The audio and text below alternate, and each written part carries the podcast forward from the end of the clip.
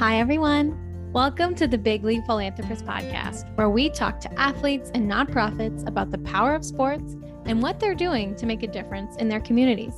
I'm your host, Danielle Berman. I am the founder and CEO of Tackle What's Next, where we share perspectives, stories, and insights to make sure all athletes are ready to tackle what's next, whatever that is. Join me and learn more about how athletes are making an impact how sports can be used to make our communities better, and how our guests are changing not only their own lives, but also the lives of others all over the world. Welcome to the Big League Philanthropist.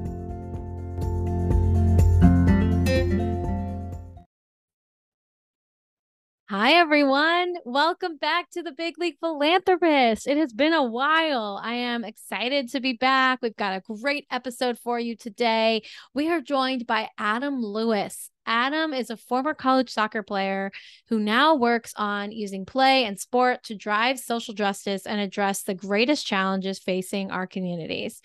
Adam currently serves as an advisory board member to the Portland, Oregon Parks and Recreation Bureau. He's also a community giving officer who works to create economic equity across Oregon. He's a principal consultant at an innovative fantasy sports startup, so he stays busy. But prior to that, he served as the managing director of Street Soccer USA in Portland, which is not which is the nonprofit that he actually founded.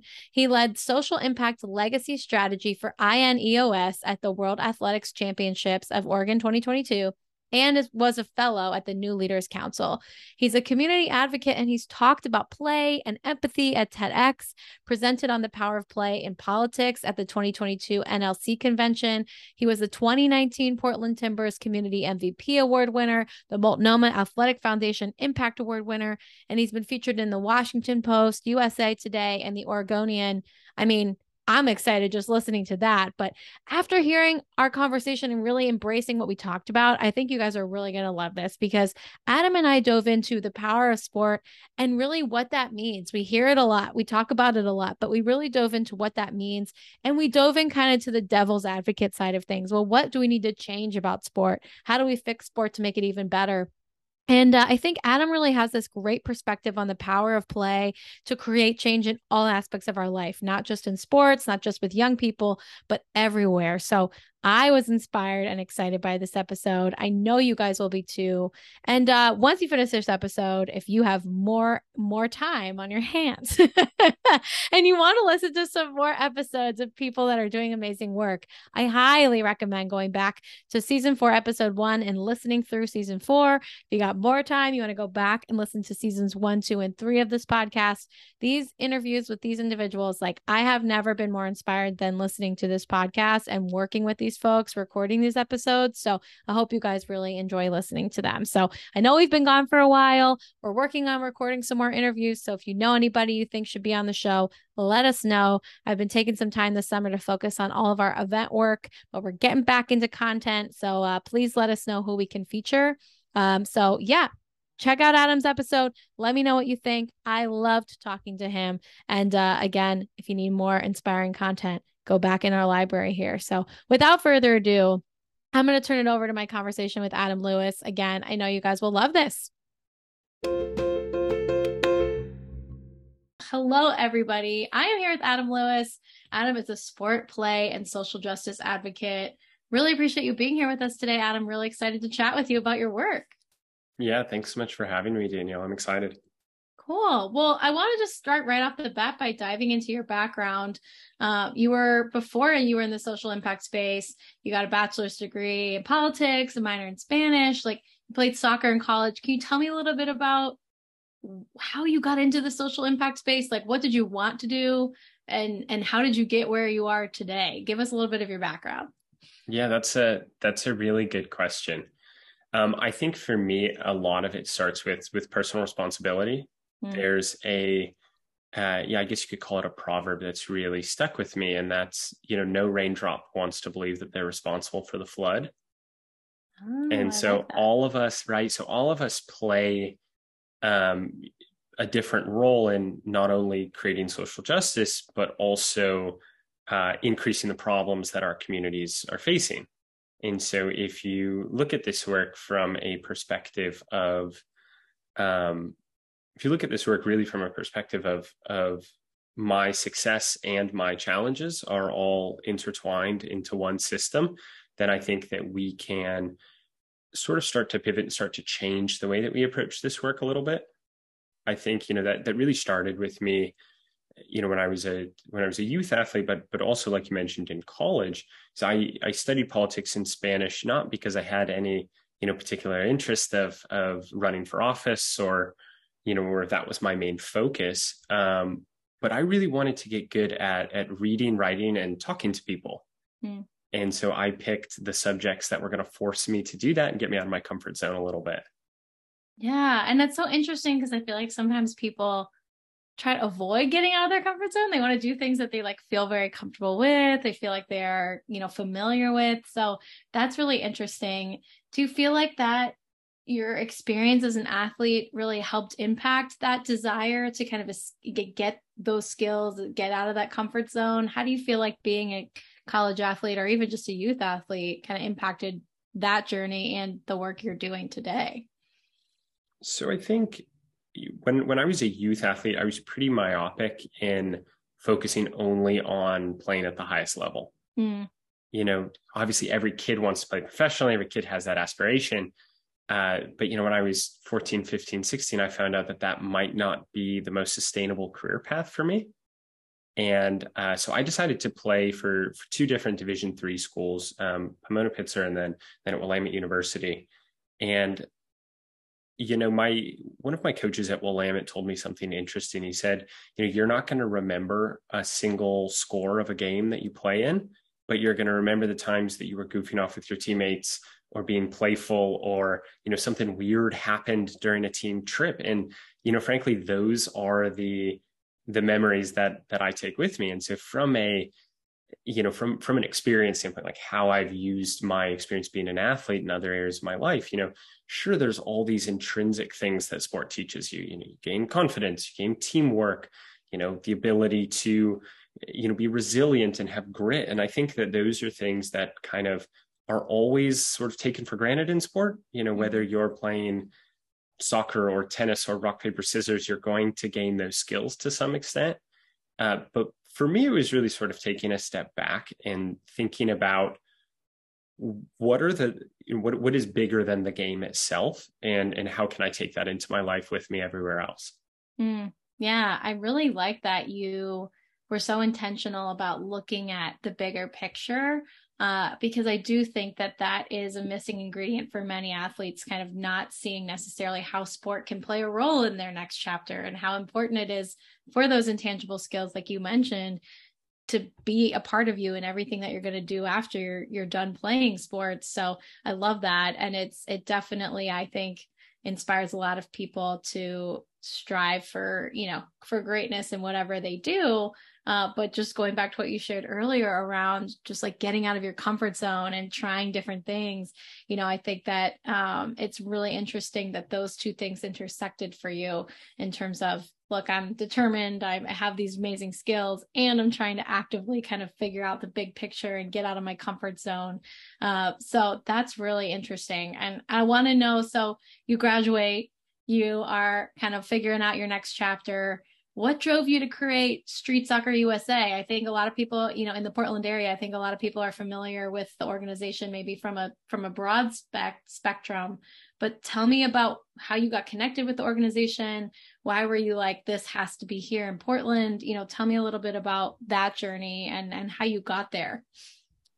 Uh, yeah, so it's it's a bit of a longer story. So uh, um, so I'll, I'll I'll try to paraphrase, but um, so when I when I left school, I to be completely honest, I had no idea where I wanted to be, what I wanted to do, and I think that's a familiar feeling for not only student athletes but you know folks in their early 20s leaving school. Um, and so i actually ended up taking a job in technology kind of on a whim that an alumni you know that also played soccer at willamette set me up with. And i was really kind of aimless. I didn't really know what i was doing um, and my sort of sort of like a, a galvanizing event or, or, or, an inflection point for me that drove me into this work was I was I was actually driving home from Portland to see my family in Corvallis, which is um, a small farming town in in Oregon. and I was driving down. I remember being stuck in awful traffic in the pouring rain, and I figured, okay, if I can't you know, move my car, I might as well move my body. And so I actually uh, got off uh, got off the highway in in Salem, which is coincidentally where I had grown up playing mm. playing competitive soccer, you know, as a as a youth and as an adolescent. And um, so I pull off the highway to a 24 hour fitness, and I'm warming up in the basketball court, and I see someone on the other side, kind of side eyeing me and looking over at me, and all I'm thinking is, I don't really want a confrontation right now. I just want to do a workout and I want to go home. It's the holidays. I'm ready to see my family. And this guy from across the gym goes Adam and you know i kind of whip my head around and he jogs over and gives me a big hug. And at this point i don't really know what's going on and he, and he says i'm sorry. And in the moment the only thing i could muster was it's okay. Like i'm sure whatever has happened is fine. Mm-hmm. and um, it turns out that he was one of my former teammates. He had put on about 60 pounds which is why i didn't recognize him and he had just finished his third stint in a correctional facility Wow. And he apologized because he felt like he had let our team down. Mm. Now, mind you, it, you know, we didn't live in the same city. We weren't, you know, we weren't close friends. There was no sort of like bond outside of sport itself that that connected us. And I remember leaving that interaction after we caught up a little bit and I was, you know, again staring at brake lights on my way back back to Corvallis and thinking there's something here there's something in these silly little games that we play with each other, these things that are supposed to be purposeless, have this really intrinsic power in people's lives. Mm. And so, you know, that next week, I quit my job at the technology company and I reached out to about, I don't know, 12 different sport for development agencies, big ones, small ones, all different kinds of sports and activities, and said, hey, look, the you know largest humanitarian challenge facing Portland then and and now has been homelessness.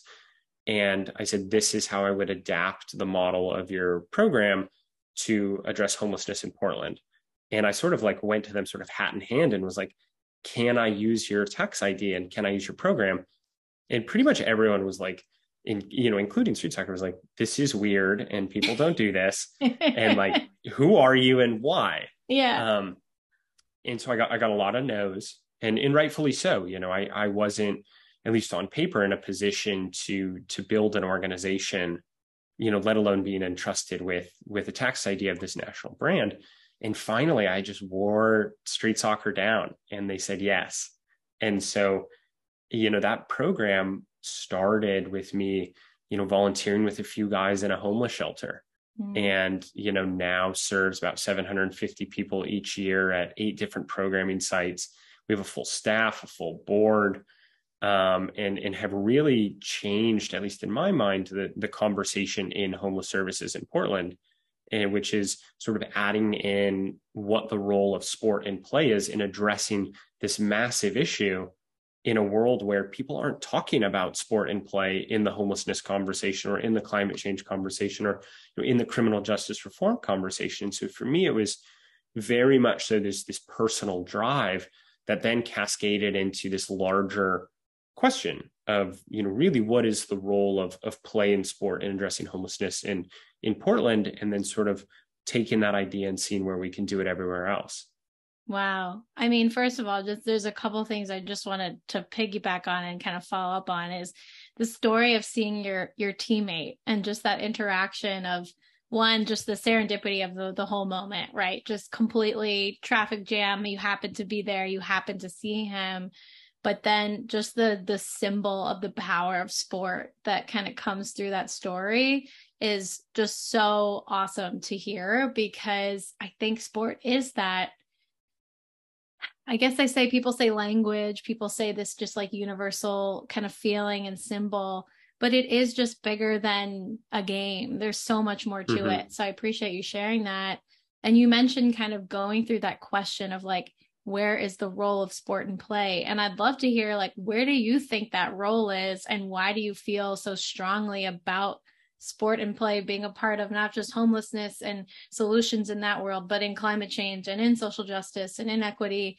Like, where do you see that role? I'd love to dig into that with you and what you've learned in your time with street soccer and all these other organizations you're consulting with as well. Yeah, absolutely. I think that's a that's a huge question and one that I've really sort of been been pushing for in this world, but also one that I hope cascades into into thought models and into ways that we address social progress mm. um, frankly across the world is you know i i'm a firm believer in that games themselves whether you and i are putting on helmet and pads and playing in front of 100000 people at the super bowl all the way down to we're playing rock paper scissors to see who takes out the trash later you know there's really various levels to this you know i'm a firm believer that those are radical rubrics for justice mm. and for equity and for a way that we can approach community development if we're willing to pay attention to what games teach us, but more so if we're willing to reimagine them. You know, currently we we look at play and we look at sport as an afterthought. You know, I don't have time for this, I don't have the money for this, I don't have the, you know, the energy for this. And, you know, I I don't think that it's uh you know, too fitting that, you know, I have a surfboard behind me is that, you know, I really have tried to, to live this value of putting sport and play as a direct centerpiece to my life because, you know, if we take the time to reimagine the importance of sport and we find purpose in these seemingly purposeless activities, then we are actually left with this incredible framework and, and, and thought model you know, you take soccer, for example, the boundaries are the same for everyone. The ball is the same size. The clock runs at the same speed. You know, during that tiny microcosm of a game, we do actually see what equality looks like. Mm-hmm. And, you know, the, the referee is supposed to, you know, officiate the game fairly for both sides. You know, that concept of fairness and that concept of justice is fleeting in our world you know i th- i think that it's it's no secret that you know we've seen a lot of language in in from advocates today talking about two different justice systems and that's absolutely true. And so for me it's if you keep playing games if you keep playing sports if you keep engaging in these things and if we invest in them in a really earnest way then we get so much back from that the more you do it, the more you experience justice, the more you experience equality, the better you get at it everywhere else. Mm. And so for me, I think it's not only a strategic investment on, on one end of being really pragmatic with the way that we're investing in play and the way that we're reincorporating it back into our lives, but on the other end of that is a large cultural shift. Is thinking about this really interesting paradox of one of the only things that we all know how to do, which is play. You know, as a child, you don't, you're not taught to hit a rattle in front of you. You just kind of do it. So we have this intrinsic thing. And yet we've done our best to quite literally rip it out of our lives at every juncture. That's true. Right. And so for me, that doesn't make a lot of sense. And so maybe the answer to addressing a lot of these incredible challenges of our time is to maybe return to the one thing that we all like to do and maybe the other thing that like most of us know how to do. And so for me it's it's just this really interesting paradox. And i think if we keep as a community keep pulling on that thread we're going to get closer and closer to to something that works.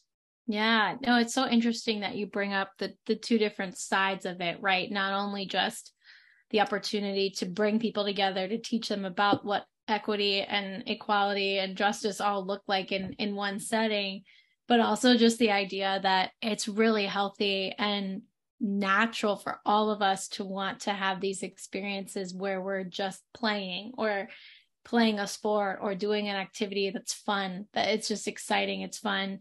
And you know until you said it you really don't think about how play is not encouraged in in especially adult life you know i think once you hit kind of high school it's kind of like all right kids like time to be adults now. No more fun. It's time to get to work. Uh and, and you know thinking back to the last time i just played something i i don't even know if i could give you a couple instances where i was just like oh yeah i just went and played a game of soccer i just went and played this. Like i just i can't even think of it. Um and so that's really interesting that not only is it helpful in terms of bringing justice into all these different sides of our lives, but also just encouraging all of us to embrace play as a just a stress reliever, mental health booster, right? All these different things that it can really be like sport can be such a great just, you know, benefit to all of our lives because it's supposed to be fun.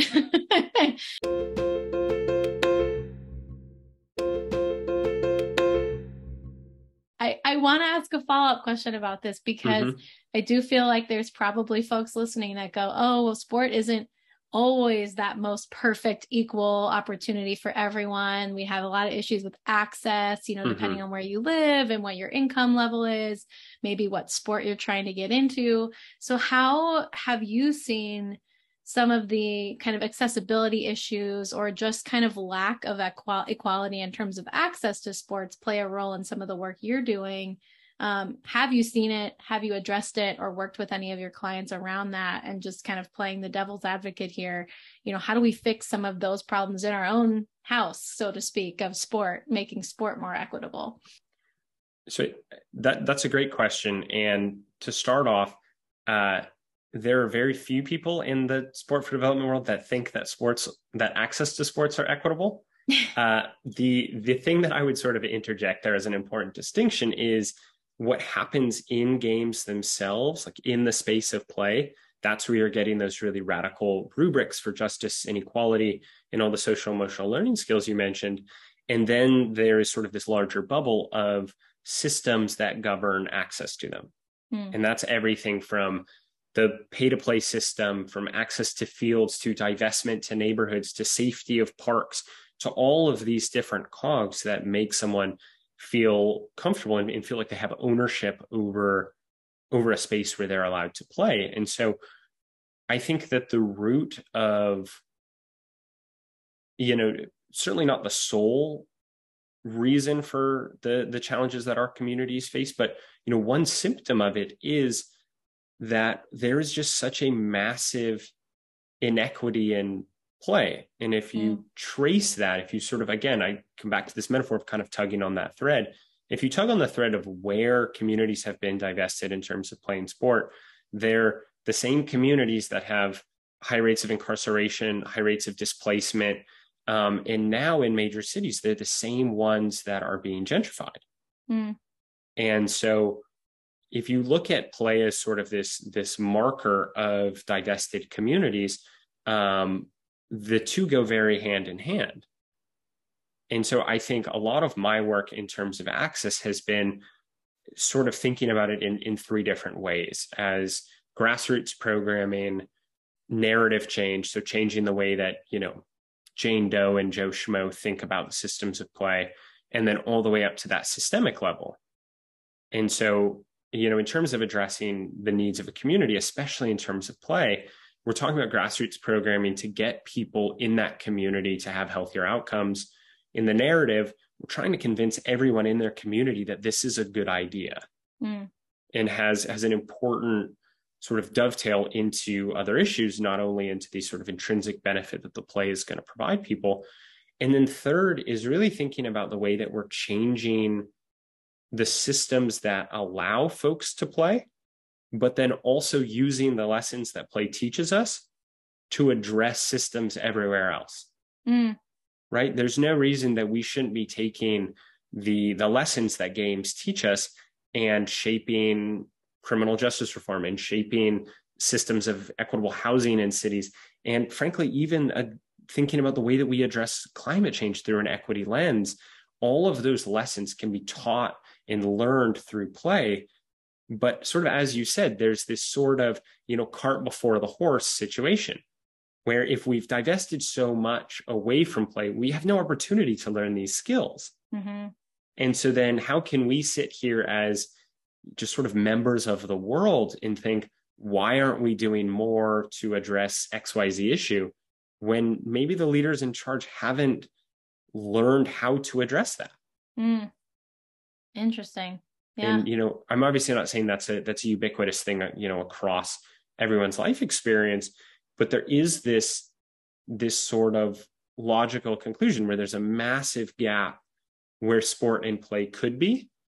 And then we're seeing similar results in in our legislatures and in our judiciaries across the country and across the world and so for me it's kind of like you know nothing else has been working. Why not try play? Yeah. Yeah.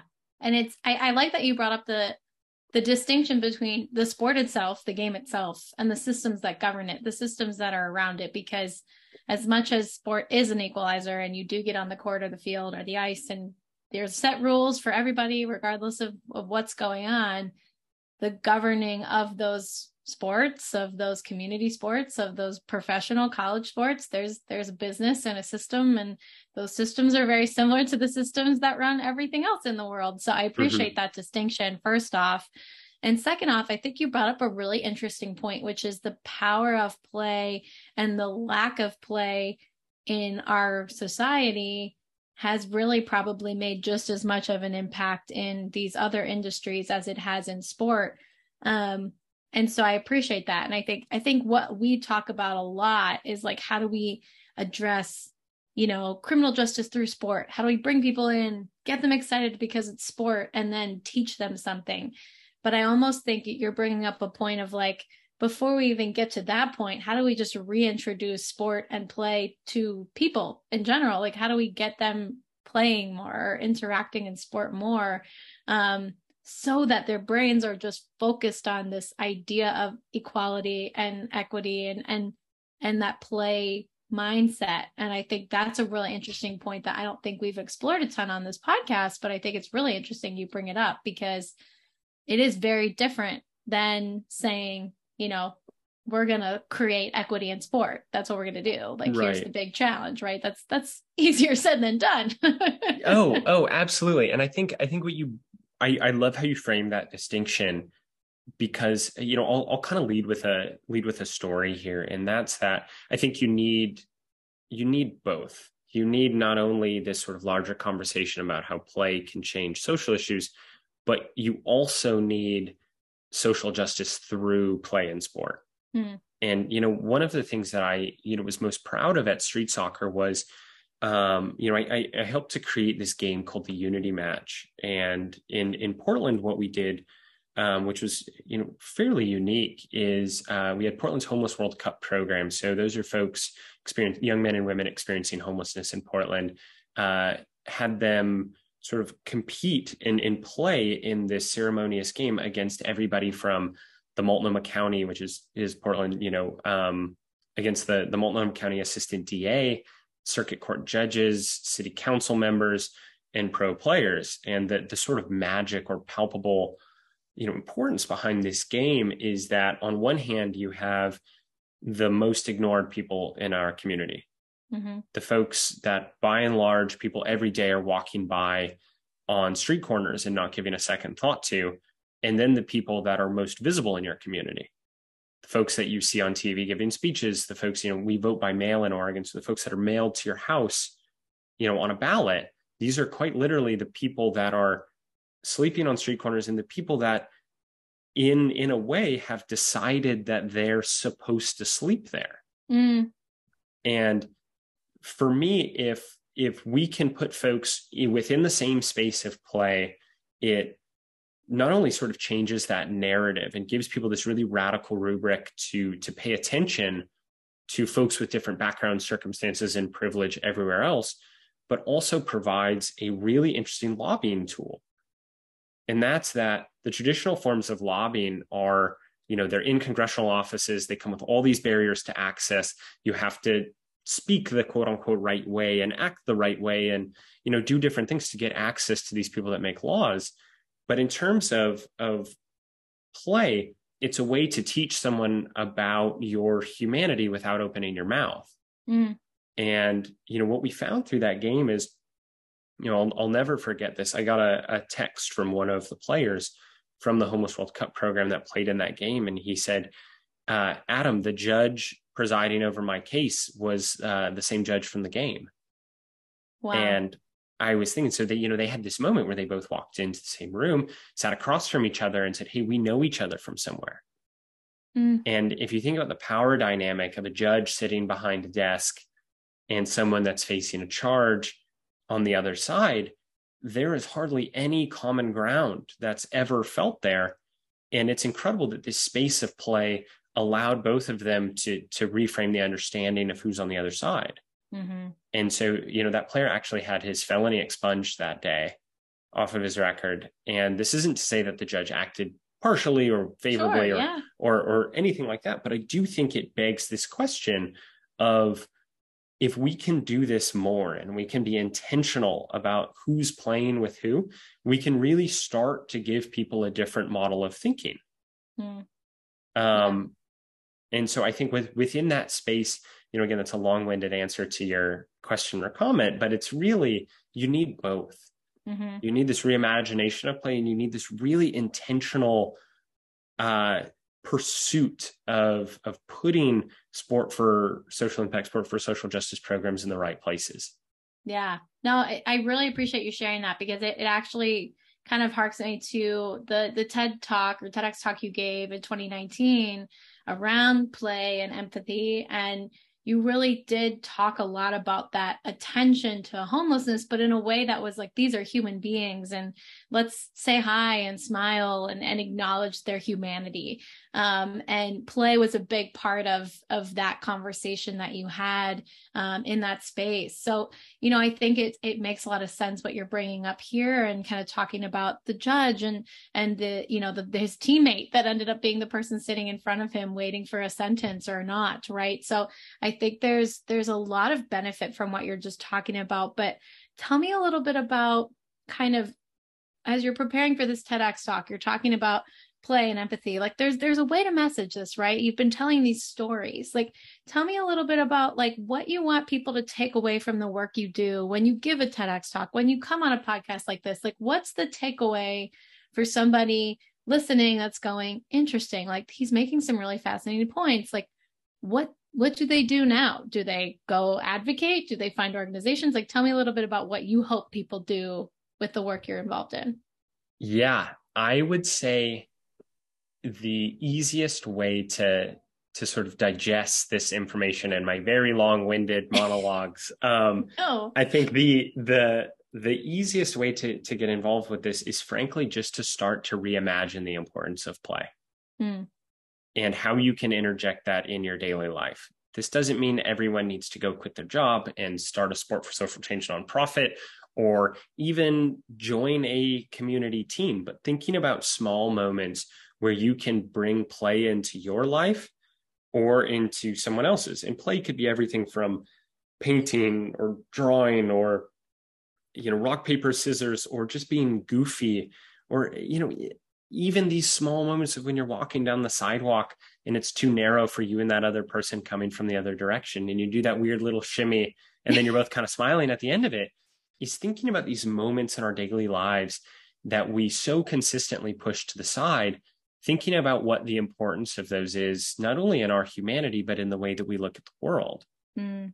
and so what i would push people after hearing this podcast is we the, it's fine if you disagree with me in the importance of play or the way that I framed this, but I don't think there are many people that would disagree that something needs to change. Frankly, anything needs to change in the way that we're viewing social progress, at least in the in the United States.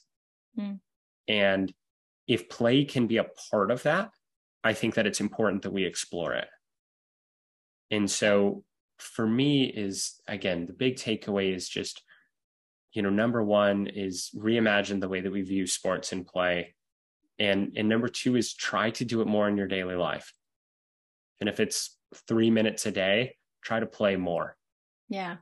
No, I, I, I love it. I think it's so powerful. And I think it's, you know, we hear a lot about the big problems we have, right? And and we all need to to take responsibility like even at the beginning when you talked about the raindrop causing the flood right you know we all play a role in what happens in our world and to start to change that it's that responsibility factor right well i need to change my own perspective my mm-hmm. own life how i see myself before going out like you said and making these big societal changes and starting organizations and trying to change everyone around me like start within yourself. It, it's it could be overwhelming to look at the big picture and say well we got to change these 20 things in the next 20 years right? Well no what can mm-hmm. i change about myself? What can i change about my routine? What can i do when i see someone on the street you know differently than what i would have done the last time right? You know those kinds of little changes put pretty more humanity in play and just you know generosity in our lives. I think that's really really important. Um and i think it's great to kind of summarize again that big takeaway is just look at what you can do. Look at what you can do to right. infuse play. Right. And i think that it's it's i really love how you brought up that point of of looking inward. It's it's not only looking inward but also being really critical with yourself with where your sphere of influence is. Mm. you know not all of us are CEOs of you know major companies and you know maybe you are. So your change looks different than someone else's. Yeah. You know if if we're all to go back to that you know starting um sort of proverb is if we're all raindrops contributing to this flood some of us are buckets of water some of us are smaller raindrops. And that's not to draw a distinction in value but it's just to draw a distinction in what's the impact that you have the capacity to make? And who in your life is going to listen to you? Mm. and even if it's just you know one person even if it's just your dog it's it's important to rethink the way that we treat play in our lives and and in those around us. Mm.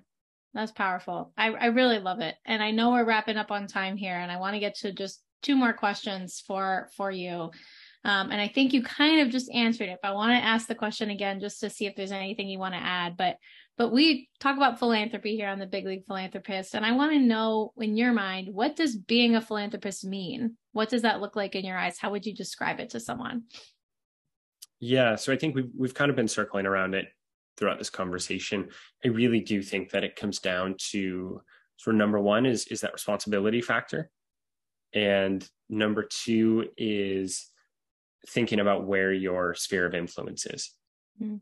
And so the more ways that we can use play to reimagine the way that we view philanthropy, and the more that we can invest in using those lessons to improve access for kids, adults, anybody and everybody in between, um, I think the better off we're going to be. Yeah, and I I like that you mentioned the sphere of influence again because I do think that you know what you just described with the bucket or the raindrop, right? It it doesn't have to be the same for everyone. Philanthropy can look different depending on that sphere of influence or that responsibility that you have or what you can do. Um, so I appreciate you bringing that up and kind of referencing that because I thought that was a really good lead into what philanthropy really is, which is is individual like what mm-hmm. what can you do what change can you make so i appreciate that and you've given such great advice and kind of things that you you think is is really important around sport and play. But talking to maybe athletes that might be listening who are saying all right i want to do something. I want to do something mm-hmm. big. I want to help. I want to make change. What advice would you give to an athlete that wants to speak up about something that matters to them or wants to help drive change but maybe doesn't really know where to start or how to get how to get going? Yeah i think i think that's a great question and and definitely changes for for everyone, I would say sort of the biggest thing is to lead with with curiosity. Mm. And you know, I I'm a, a, a big fan of of Ted Lasso. I think that Me you know, I, you know, again, not not only being a lifelong soccer player, but I, I do think that there's a lot of incredible lessons that we can take away from that. And you know, I might butcher the quote, but you know, he says something when he's playing darts about you know leading with with curiosity and not judgment mm. and so i think that for folks looking to get into this space is to not think that you have all the answers to not think that you do x y and z better or worse than someone else but to lead into and to lean into an issue area with with curiosity mm-hmm. you know frankly you're going to get it wrong because i i have my frankly my entire career mm-hmm. and and that's okay and that being able to be curious and to be gentle with yourself and gentle with your community i think you're going to be going to be much better off you know for me an, an entry point into this work took a you know like you said this incredibly unique and chance experience that you know I, I don't think it's coincidental that it happened in a basketball court of all places mm-hmm. you know we could have seen each other at a restaurant um, but yeah, I, I would say to anybody that's aspiring to do this work is is be curious, ask questions, challenge what people are saying to you based on your own experience, and then figure out how you can best fit into this world. Mm, I appreciate that. Such great advice. And the curiosity factor is so important because that grace and patience with yourself is is so important in everything you do but if you're not curious it's going to be really hard if you if you can't succeed. So i appreciate that that point. And and um last last thing if people want to learn more about your work if they're interested in talking to you more about the intersection of sport and play and justice if anyone's interested in learning more about the work that you do with your specific clients where can they find you? How can they connect with you? And just generally learn more about your your work and and the impact you're making yeah, absolutely. So I, I do want to preface that I'm happy to include my my contact information, and I really do encourage you to reach out. You know, a, a mentor of mine told me that you have to bring people with you, mm. and I've had so many incredible people uh, bring me with them, and that if I can return the favor in a small way, uh, I, I, I want to do that. You know, I'm I'm on LinkedIn, Adam Lewis. Uh, my website is adam-lewis.co apparently there's a lot of Adam Lewises in the world and they took all the other domain names. Um, but yeah, and I'm, I'm happy to include my contact information in the show notes. Um, and please do reach out. Great. Well, I will certainly make sure we get all of that good information in there and have the links ready. And you guys heard him. Please reach out. So he's going to expect some some emails, some outreach. Uh, but Adam, thank you so much for taking the time to come on the show. This was such an exciting conversation. I loved it. I could go on for hours, but I know we both have a, a both have other things we need to get to today. But just thank you for taking some time to share with us, and thank you for the work you're doing. It's really important, and uh, we're excited to highlight what you're doing. Thanks, Danielle. I appreciate you having me on. Thank you guys so much for joining us. This was an incredible episode of the Big League Philanthropist. I absolutely love talking to Adam. Uh, you should go check out his TEDx talk on play and empathy if you haven't already. If you want to check out more of the work Adam is doing, you can follow him on Instagram at Adam I S A D O R, as well as connect with him on LinkedIn. You can also check out his website, adam-lewis.co. And as you know, this will all be linked in the show notes, so you won't miss anything. Just thank you so so much for being here. Thanks for listening. Don't forget to subscribe, rate, and review this podcast so we can reach even more incredible listeners. Share it with someone who you think will love this conversation. And a huge thank you to Tegan Garcia Boname at Team Tackle What's Next for his help creating this episode. We will see you next time for another inspiring conversation here at the Big League Philanthropist. Thanks, everyone.